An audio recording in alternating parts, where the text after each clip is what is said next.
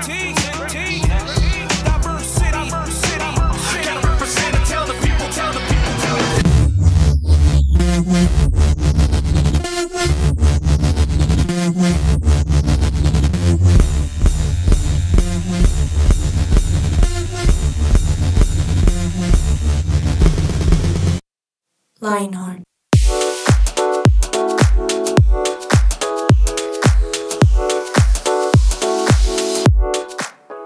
Muy, muy buenas tardes a todos los que nos escuchan a esta hora, 4 de la tarde, hoy 24 de diciembre, no mentiras, hoy 5 de octubre. Uy, 5 de octubre, pero sí, como que uno va saboreando diciembre ya, ¿para qué? Eso te iba a decir, pero primero te voy a saludar. Hoy estamos aquí una vez más en Lionheart con Juanita González, ¿cómo estás? Hola Juanita, mentiras, hola Juana, ¿cómo estás? Es que como hablé antes, entonces por si las moscas me saludo. Ah, muy bien, estoy bien. muy feliz. Eso es, eso es educación. Eso La demuestra que eres educación, educada. sí. Sí, señor, sí, señor. Sí, señor. Ah, estoy muy feliz de poder estar hoy aquí contigo en Lionheart hablando de temas interesantes, pero también pensando en diciembre. Estoy pensando si este año me pongo a hacer buñuelitos de esos chiquiticos. No sé, porque hace poco vi en un programa de Colombia que es re difícil hacerlos, entonces como que me dieron ganas de hacer más. Entonces voy a ver si hago buñuelitos. ¿Tú, a ti te gusta cocinar en diciembre o no?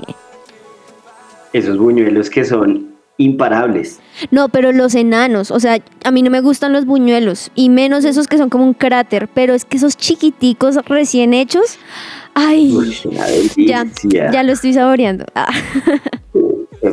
Hablemos más bien de Navidad, ¿no te parece? Sí, cambiemos el tema solo para Navidad, ¿te parece? No le digamos a nadie, solo a los que nos están escuchando. Ay, cierto. Hola a todos, ¿cómo están? Hola a todos los oyentes, a los podcasteros, bienvenidos a otro episodio de Lionheart. De Navidad, mentira. Sí, bienvenidos una vez más a nuestro 180 grados, que es una, una, una serie de programas con temas súper interesantes, eh, donde hablamos de varias cosas y lo mejor, es que es en la mejor hora, en el mejor momento. En el mejor, la mejor emisora. La mejor programa. Y recuerden que nos pueden escuchar en las mejores plataformas. Como la SoundCloud. Ah, mentiras, eso sí suena. Como en Spotify, en SoundCloud, en YouTube, mejor dicho, podemos estar donde sea que ustedes tengan una plataforma digital, nos pueden escuchar y ahí vamos a estar. Entonces van y buscan 180 grados y ahí están todos los temas. Van a encontrar a todos los que hemos estado en la mesa, unos temas súper interesantes, muy buenos. Y hoy no nos podíamos quedar atrás, Juanis. No, porque además ya estamos llegando a ese 180 grados, o sea, ya fuimos uno, dos, tres y ya estamos casi llegando, así que vale la pena ¿Vamos poder como hablar en de esto. 160? Algo así, algo así. Ok, ok, listo. Y para empezar yo tengo una pregunta. Y quizá yo tengo una respuesta. Y quizás yo vuelva a preguntar, no mentiras. Pero Qué ¿tú qué bobada, tal eres? perdona a ¿Tú qué todos los oyentes. Tengo una pregunta. ¿Tú qué tal eres para asumir tu responsabilidad? Uy, tus preguntas siempre son como directo al corazón. Eh, no, pues la verdad, la verdad, te soy sincera, creo que eso fue diferente en mis diferentes etapas de la vida. O sea, al comienzo creo que la culpa era de mis papás, de los profesores, de mis compañeros, de todos menos de uno. Ya uno fue creciendo y fue gracias a la política, es que el gobernante y es que el pastor y es que mi líder y es que no me dan el tiempo. Y ya hay un momento donde, hey, no, es mi responsabilidad y yo soy de esas personas que es difícil como darme cuenta que la embarré, pero una vez me di cuenta que la embarré banano, yo quiero hablar hasta con el presidente a decirle perdón. O sea, es como que, que me gusta dar la cara. O sea, siento que así como la embarré de cara, pues necesito como ver a la persona y decir, hey, la embarré, algo así. Creo que yo soy así. ¿A ti te pasa así? Pues es que no es fácil reconocer reconocer los errores. O sea, yo creo que si hiciéramos una encuesta, a ver, ¿quién le encanta? Nadie llega. O sea, les vamos a regalar una material que nos diga quién le gusta eh, reconocer sus errores. Lleguen ya aquí ah, y les damos la dirección, no llega nadie. Es cierto. Es que es difícil, ¿sabes? Porque es como con el ego, ¿no? Porque es como que uno... Es fácil ver los errores del otro. Como, uy, no, pues que la embarraste. Sí, estuvo feito. Pero que uno le diga, no, es que tú la embarraste o tú hiciste algo que no. Ahí, uy, es difícil tener que aceptar que, ay, sí, qué bola, lo hice. Sí, la embarré tenaz, creo. A mí me pasa eso. Es duro, es duro. Entonces hoy vamos a hablar de eso. Nuestro programa de hoy y del día jueves se llama Responsable de mis actos. Y para que... es un golpe duro. Y por lo general en estos temas, como un tema no es suficiente, por eso lo que dices el jueves, o sea, son dos episodios, para que el que le falta un poquito del postre, pues tiene el postre también. Tome su cereza. Y entonces, te tengo otra pregunta así fuerte. A ver. Si tuvieras la oportunidad de evadir la consecuencia de algo que hubieras hecho, ¿lo harías? A ver, voy a hablar desde así, simplemente sin pensar. La respuesta. Sí, claro que sí. O sea, hay muchas cosas que son muy duras. De verdad que... Llegaría yo a decirte por qué. Uy, porque a veces hay algunas consecuencias que son como normales, ¿no? Como que, ah, sí, o sea, obviamente va a estar bravo, obviamente va a estar triste, ¿sí? pero hay consecuencias que no solamente quizá te afectan a ti, sino afectan a otros. O sea, son consecuencias que son súper, súper duras y que uno a veces le gustaría como, Señor, pasa de mí esta copa. pero es que el Señor no la embarró, uno sí. Entonces, sí es difícil, la verdad, pero creo que en medio de esas consecuencias es que uno aprende realmente el error y como que vuelve a tener bases firmes en algún sentido para tratar de evitar nuevamente lo que pasó. ¿A ti te pasa igual? Sí, y es que tenemos, lo primero, digamos, que tenemos que decir es que todo acto tiene una consecuencia. Y a veces no pensamos en eso. O sea, muchas veces hacemos con lo que tú hiciste sin pensar. Y entonces nos vamos, como se dice literalmente y vulgarmente, de jeta y hacemos cosas de las cuales después nos arrepentimos y decimos como, ¿qué es esto? Entonces, lo primero es eso, hay una consecuencia. Y lo otro es que no sé si tú te has dado cuenta, pero vivimos como en un, en un tiempo donde a la gente le echa el pato a todo el mundo. Es cierto. Es que el tráfico, es que el alcalde, es que el presidente, es que Juanita, es que Germán, es que, y es que, y es que, y nadie asume su responsabilidad, o sea, nadie dice, oiga, si yo hice esto, yo fui el que la embarré, yo y, te, y les pido perdón. O sea, pocas veces se escucha, por ejemplo, un gobernante que sea ah, capaz de decir, oiga, yo la embarré.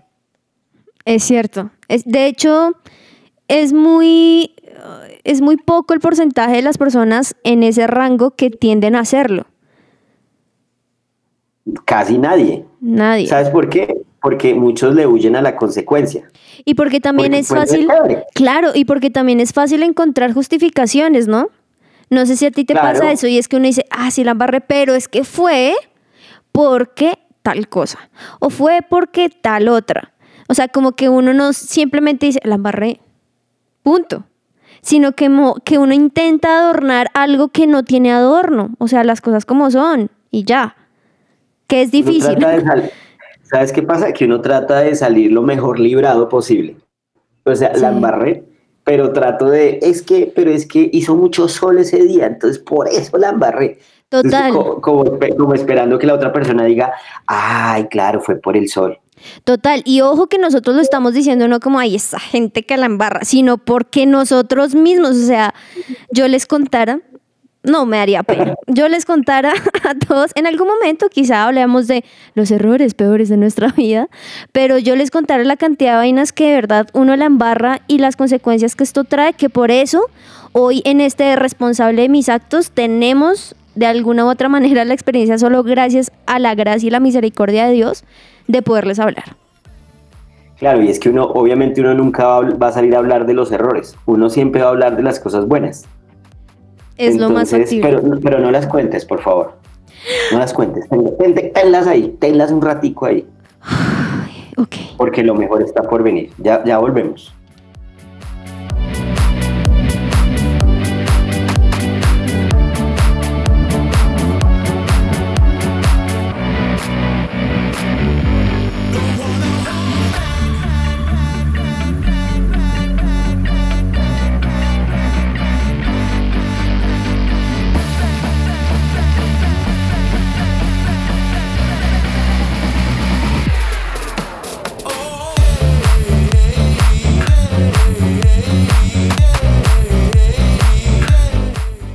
Hay algo muy interesante, Banano, y a todas las personas que nos están escuchando, es que si están a punto de graduarse, pueden tener una venta o alquiler de esas togas y birretes, esos kits fotográficos y todo lo que se necesita para ese momento tan especial en el Palacio de los Vestidos.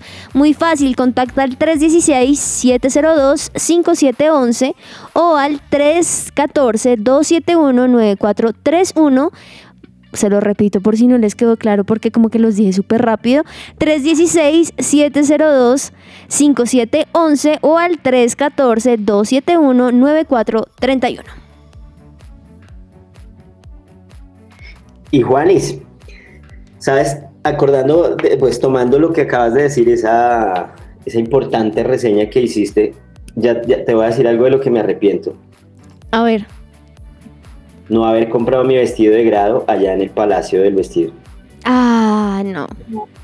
Ahí sí, ya que las consecuencias son inéditas. Ya que me hubieran dicho hace unos añitos, lo hubiera comprado allá. Hace un par de años. Pero volviendo a nuestro tema ya principal, entonces hablábamos de que vivimos como en un tiempo donde a la gente le cuesta el tema de reconocer sus errores. Y, no sé si lo has visto, pero hay una excusa para todo. Sí. Sí, señor. Siempre, eh, y entonces uno saca, saca siempre la excusa, pero resulta que todo esto tiene una parte psicológica, o sea, esto no es de la noche a la mañana, que entonces el ser humano, ah, sí, es que nació así de saque excusa y excusa y nunca suma. ¿Sabías eso? No, no sabía, cuéntame un poco más.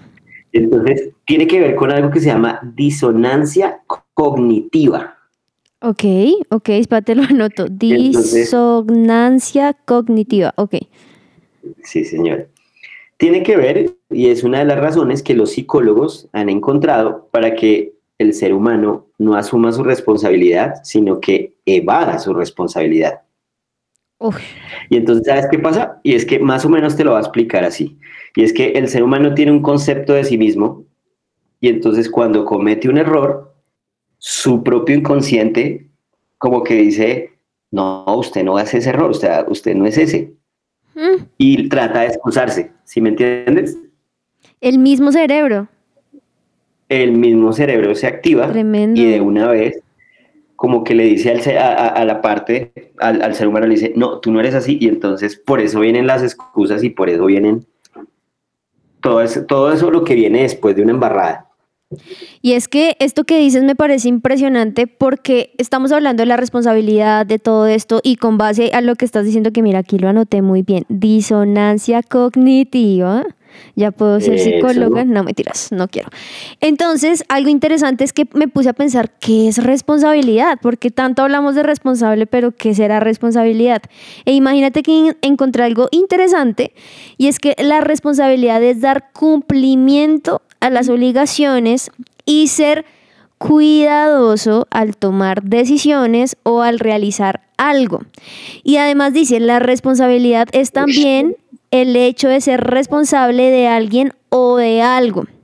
En otras palabras, es como significa cuidar de ti mismo y cuidar a los demás. Y eso me pareció impresionante, porque cuando uno la embarra, independientemente en lo que sea, así sea contigo mismo, es algo que no solamente te va a afectar a ti, sino sí o sí va a afectar a personas que te van a rodear.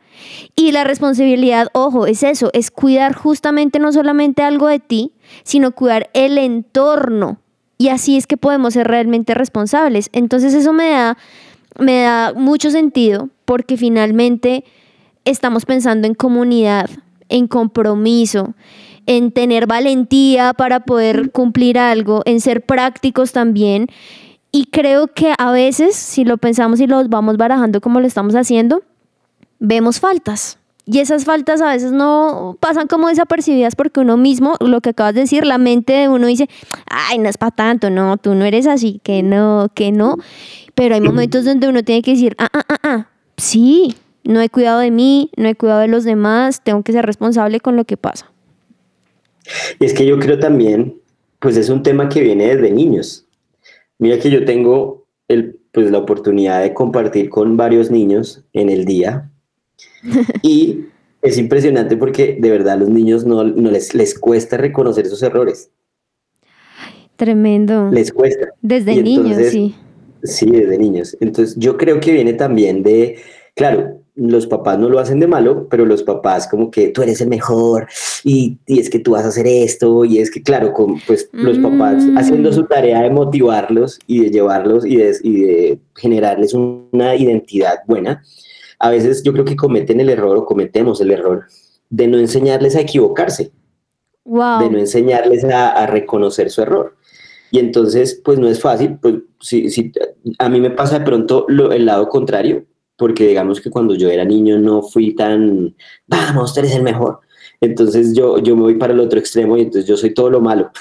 Ah. Entonces pasa algo malo y yo, ah, soy yo.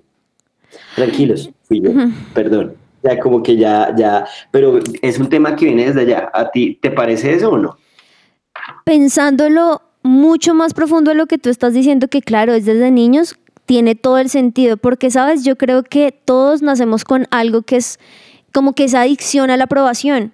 Y ya que tú lo dices, pues claro, estamos acostumbrados quizá o queremos crecer con un muy bien, lo hiciste muy bien y de repente entonces la embarro y por el miedo de que alguien me diga que la embarré o que, o que me va a decir algo en contra, pues ese miedo a que no tengas aprobación de la persona creo que es lo que nos lleva a tener eso que hemos estado hablando, las excusas, las justificaciones o no reconocer el nivel de, de pues de lo grave que hicimos o no reconocer que el otro, que hería al otro.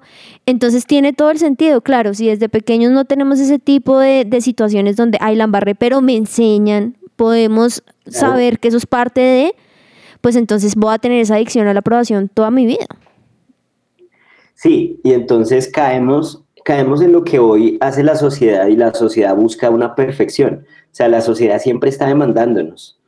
Y si tú te das mm. cuenta en los trabajos, en todo lugar, siempre se exige como una excelencia, una perfección. Y entonces, si yo soy bueno en algo, no me puedo equivocar. No la puedo embarrar. Y entonces eso genera un problema y vivimos lo que hoy vivimos. Entonces, nadie asume nada, sino que todo el mundo le echa el pato a todo el mundo porque nadie realmente se hace responsable de su error. Y todo esto que hemos hablado, Juanis, pues tiene una raíz, pero tú me vas a decir algo. A ver. Es que sabes que creo que el problema de esto no es simplemente el, ay, si lo embarré porque voy a dar la cara. No, sino que empezamos nosotros mismos a empezar a vivir una fachada. Porque como entonces no quiero eh, admitir mi error porque pues me da miedo o lo que digan los demás o, o el juicio, entonces empiezo a actuar de forma diferente. Entonces empiezo a mentir, empiezo a creerme otra cosa que yo no soy y estoy viendo tanto una identidad que quién sabe quién es, que me pierdo de quién soy yo realmente. Y creo que ese es el mayor problema o uno de los muchos problemas y es que no tenemos la capacidad de decir que tenemos un error y por eso vamos como perdiendo el valor de lo que sí es verdad, de lo que sí sucede correctamente, me parece a mí. Y es que el problema de todo esto lo vemos en los jóvenes hoy, y es que como no están acostumbrados a reconocer su error, y pues cuando se equivocan realmente se frustran y ahí es donde vienen pensamientos de pensamientos suicidas, no sirvo, no, no valgo, porque claro, como todo les, se les enseñó que todo es perfecto y que nunca se pueden equivocar, al equivocarse, pues eso los frustra y les trae el problema. entonces la raíz de todo eso viene en algo que tú acabas de decir y es la identidad. Mm. porque nos estamos, nos estamos midiendo en otras, en, las personas, en los títulos, en, los, en las notas, y eso trae el problema. Entonces, la raíz de todo está en nuestra identidad, porque estamos basando nuestra identidad en donde no es. Total. Y es que sabes también que me hacías pensar en algo y es que ahorita quizá no solamente el, ay, es que tengo que hacer todo perfecto, sino yo he conocido personas que entonces todo les ha salido mal y ya se van al extremo, ay, sí, es que yo, a mí todo me sale mal, ja, ja, ja, ja, ja, ja. Pero también sí, es... negativo. Sí, pero también eso es otra justificación a no reconocer cuando de verdad la embarras o parar y decir, ah, es que me está yendo mal por esto y esto y esto. Exacto. Yo tengo una, hay una pregunta para irnos. Ya volver. ¿Quién es el que establece y fundamenta tu identidad? Uy, ¿la dejamos así como en expectativa o qué? sí, la dejamos en expectativa.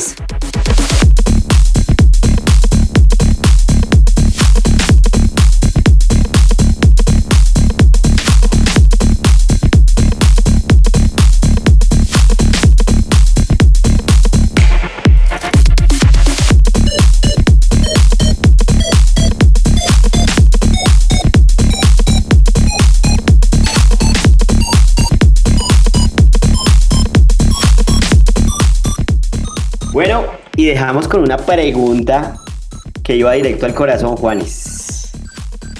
¿Quién es el que establece y fundamenta tu identidad? Espérate porque como fue directo al corazón, ya le digo al corazón que te responda, espérate. wow, pues mira, finalmente quién, o sea, cuando yo creo algo, ¿quién le está dando esa creación? Pues yo, ¿cierto? ¿Quién nos creó a nosotros? Pues Dios, ¿no? Entonces, ¿quién podría darnos el, decir el ABC de quiénes somos, de qué quiere hacer en nosotros? Pues yo creo que es Dios, que finalmente es nuestro creador, ¿no? Exacto, y es, es reconocer el único perfecto es Dios. Uy. Y nosotros somos un producto en proceso. Y entonces tengamos la edad que tengamos. Señora. En bruto, somos un producto en bruto. Eso, somos más brutos. ¿Qué proceso? y uno va a ver y la mayoría de veces sí. sí, sí, sí. Pero entonces tenemos que entender eso. Dios es el único perfecto y nosotros estamos en un camino hacia esa perfección, pero no somos perfectos y lo vamos a lograr solo el día que estemos allá con Él. Entonces hay que bajarle a la vaina y hay que empezar a asumir la responsabilidad de nuestros actos. Y sabes que es lindo cuando sucede algo así. Yo me he dado cuenta las malas, obviamente falta como, o sea, voy el 0.0001%, pero sí, pero me doy cuenta que es lindo cuando tú te das cuenta lo bueno de los otros, es decir, como que, ay, y uno empieza a aprender de los demás, uno empieza también a ser sensible y decir, ay, oye, sí, la embarré, y como aceptar ese consejo del otro. Uno se encuentra muchos tesoros cuando uno se da cuenta o cuando uno es capaz de decir que las cosas no están tan bien. Y es que tener la capacidad de utilizar eso malo para el bien, ese es el éxito de todo. Total, en todo, en todo sentido. Exacto. Entonces, pero ahí está la tarea y para eso hoy queremos darles algunos tips para combatir esa maña de no reconocer. Uy, me encanta. Porque es horrible, es horrible. Es horrible, es horrible, pero tenemos que hacerlo. Digamos, el primero así como para que lo tengan en cuenta. Y es reconozcamos quiénes somos y lo que hacemos. Es decir, somos buenos. Eso no implica que seamos perfectos y está bien. O sea, nadie, o sea, tú que nos estás escuchando, no tienes que ser perfecto. Eso no quiere decir que, ah, como no soy perfecto, entonces voy a... No, tampoco, pero sí reconoce que hay algo bueno, reconoce quién eres realmente tú, no la fachada que has creado, sino quién eres tú realmente. Muy bien. Mira que el segundo es, tiene que ver con dejar de ser tan autosuficientes. Mm. Y a veces creemos que la sabemos toda y que somos los reduros, y no.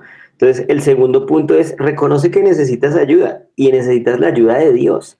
Todos fuimos creados con una parte de dependencia de Dios. Entonces, pues todo lo que tenemos que hacer, todo lo que vamos a hacer, lo tenemos que rendir ante Él y preguntarle, ¿lo, vamos a, lo tenemos que hacer? ¿Lo hago o no lo hago? Dice la Biblia en Proverbios, dice, confía en el Señor de todo corazón y no, no en tu propia inteligencia reconócelo en todos tus caminos y Él allanará tus sendas. Ah, así de directo. O sea, nada más que decir, o sea, así tal cual. Así claro. Sabes que yo creo que hay una tercera cosa y es justamente hemos hablado que el no reconocer, el no tener la capacidad de hablar y entonces empiezo a tener una fachada y una persona quien no soy yo. Entonces creo que necesitamos morir justamente a esa identidad que nosotros mismos hemos creído y hemos creado en nosotros mismos. Empecemos a buscar realmente lo que Dios ha hecho y cómo nos ha hecho. Y en la Biblia es increíble porque podemos encontrar muchas cosas que Dios dice sobre nosotros. Dice que somos salvos, dice que somos perdonados, dice, dice que somos sanos, que somos sus hijos y una cantidad de cosas más, somos redimidos. Entonces dejemos de buscar nuestra identidad en otras cosas, en otras personas y más bien busquemos nuestra identidad en quien nos creo que es Dios. Redimido, men. Redimido, men. Iba a, ser, iba a hacer ese chiste cuando dijiste redimido, pero no, no te quise interrumpir. A ver, otra vez. Entonces, somos redimidos. Men. no podía faltar ese chiste, ¿o no? Yo sé, muy bien, muy bien, muy, muy, muy, muy tu toque ahí. Y ese chiste me da, eh, me da pie para el último punto. Y era lo que hablábamos. Hay que aprender a utilizar los errores para el bien. Aprender de ellos. Entender que son los errores los que me van a hacer mejores. Wow. Sabes que a, mí me gusta el fútbol, yo sé que a ti también, y muchas, he escuchado muchos técnicos de equipos grandes que dicen que ellos prefieren perder que ganar. Porque las victorias, porque las victorias ocultan los defectos, los errores. Entonces cuando ganan, todo el mundo celebra y todo el mundo es feliz y mm. pégale a todo el mundo. pero nadie dice como, oiga, pero cometimos este error, pero hicimos esto. Y entonces, claro, los llevan a la cima mm. y cuando la embarra, todo el mundo les cae encima. Entonces por eso ellos dicen, no, yo mm. prefiero perder porque de los errores voy a aprender y voy a corregir y vamos a ser mejores. Y me encanta ese ejemplo, pensé en otro mientras lo hablabas que está así más claro y este quizá te vas a reír, pero hay un programa de cocina ahorita en Colombia muy interesante que lleva mucho tiempo y me impresiona porque las personas que pierden, los concursantes, que tienen que ponerse el delantal negro y enfrentar otras cosas, finalmente ellos dicen que son los que más aprenden y los que más crecen. Esto no quiere decir que entonces embarrémosla, embarrémosla, embarrémosla para aprender, no. Pero sí que en medio de eso, poder sacar eso bueno de lo cual tú hablas. Y, y me impresiona como en serio la mayoría de los que han ganado ese reality son los que siempre estuvieron con delantal negro, porque aprendieron tanto de sus errores, tuvieron la capacidad de decir, uy, sí, me quedó feo y puedo ahora hacer lo que los guías me están diciendo, en nuestro caso directamente Dios, que puedo empezar a cuajar más la cosa y empiezo a saber, ah, yo puedo hacer esto, no puedo hacer esto, crezco. Y eso creo que no lo podríamos hacer sin tener que afrontar cuando estoy haciendo cosas que no me están justamente dejando crecer. Mire que precisamente tomando ese ejemplo que tú das del programa de cocina, yo a veces pienso, yo digo, tan rico estar en un programa así, porque puedo experimentar y puedo equivocarme, porque yo no lo puedo hacer en mi casa, o sea, si, me, si experimento, me quedo sin comida, me quedo sin almuerzo. Sí, sí, sí, es cierto, es cierto. Entonces hay que aprovechar, volviendo al tema, pues hay que aprovechar, porque los errores son eso, yo creo que los errores son una oportunidad que Dios nos da para crecer, para mejorar. Yo, y yo lo digo riéndome, pero cuando estoy en el problema, casi lloro. Total, y ahora. hay que lograrla. Sí, y ahora tampoco es que, ay, sí, que lo hemos hablado en programas anteriores, que es, ay, cometo un error, me levanto, me saco y chao. Claro, puede sonar muy lindo, pero no, las cosas no son así. Cuando algo es demasiado importante, necesitas ir profundo. No importa el tiempo que pase, revisa tu corazón, revisa lo que Dios tiene para ti y seguramente en algún momento él mismo te va a levantar y vas a seguir. De lo contrario, si tienes que quedarte en el piso un ratico, pero vas aprendiendo, hazlo, porque eso es lo que realmente nos va a dar esa responsabilidad. ¿Sabes qué? Creo que muchas veces no avanzamos como la siguiente prueba hasta que no asumamos la responsabilidad de nuestros actos. hasta que yo no diga, oiga, me equivoqué, perdón por esto, no, como que Dios no me va a subir de nivel. Y eso toma tiempo, eso toma esfuerzo, toma lágrimas, toma muchísimas cosas, pero una vez la logra Dios, wow, pues disfrutemos de eso. ya uno va a otro nivel. Así es, así es. Pues Juanis, como pasa con todo lo bueno, se termina. Y rápido, además. A. No, pero fue lo máximo, fue lo máximo de verdad poder compartir contigo y con todas las personas que nos están escuchando este episodio más de 180 grados. Recuerden que nuestra segunda parte la tenemos el próximo jueves a la misma hora, al mismo canal, con las mismas personas. Y vamos a seguir hablando de esto de hacernos responsables de nuestros actos. Entonces, los invitamos a que nos sigan escuchando, a que sigan escuchando los podcasts en todas las plataformas digitales. Muchas gracias, Juanis. Qué buena compañía, qué buena charla de este grandioso tema. Total, gracias Banano y a todas las personas que nos están escuchando o que en un futuro nos van a escuchar y nos van a ver. Muchas gracias. Un saludito y un abracito. Bye.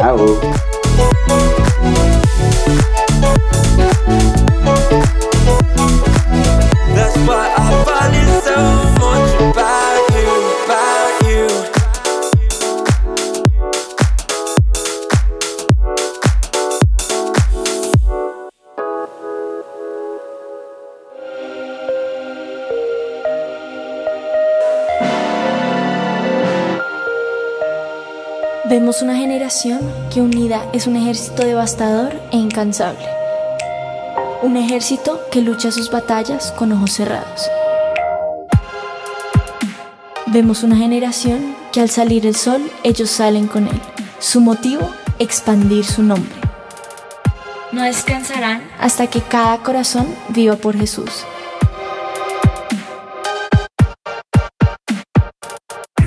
Vemos una generación cuya pasión y santidad quema los ojos de quienes los miran.